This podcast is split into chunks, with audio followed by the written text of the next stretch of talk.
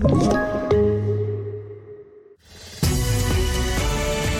TV4-nyheterna börjar i Berlin där en bil med politiska budskap kört in i grinden till förbundskansler Angela Merkels kontorsbyggnad.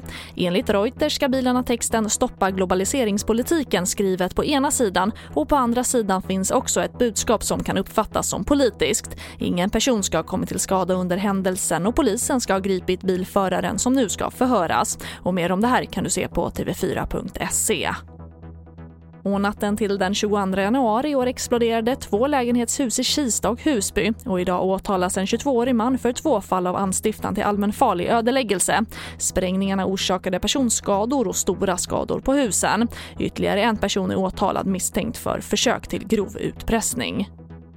Och det väntas bli halt på många håll i landet och SMHI klass 1 varnar för plötslig ishalka och snöfall. Varningen gäller Norrbotten, Västerbotten, Jämtland, Dalarna, Västernorrland och Gävleborg. Och vi avslutar i Skottland där alla kvinnor nu kan hämta gratis bindor och tamponger. Och det här är man först i världen med att erbjuda.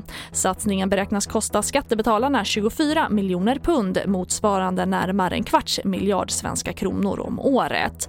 TV4-nyheterna, jag heter Charlotte Hemgren.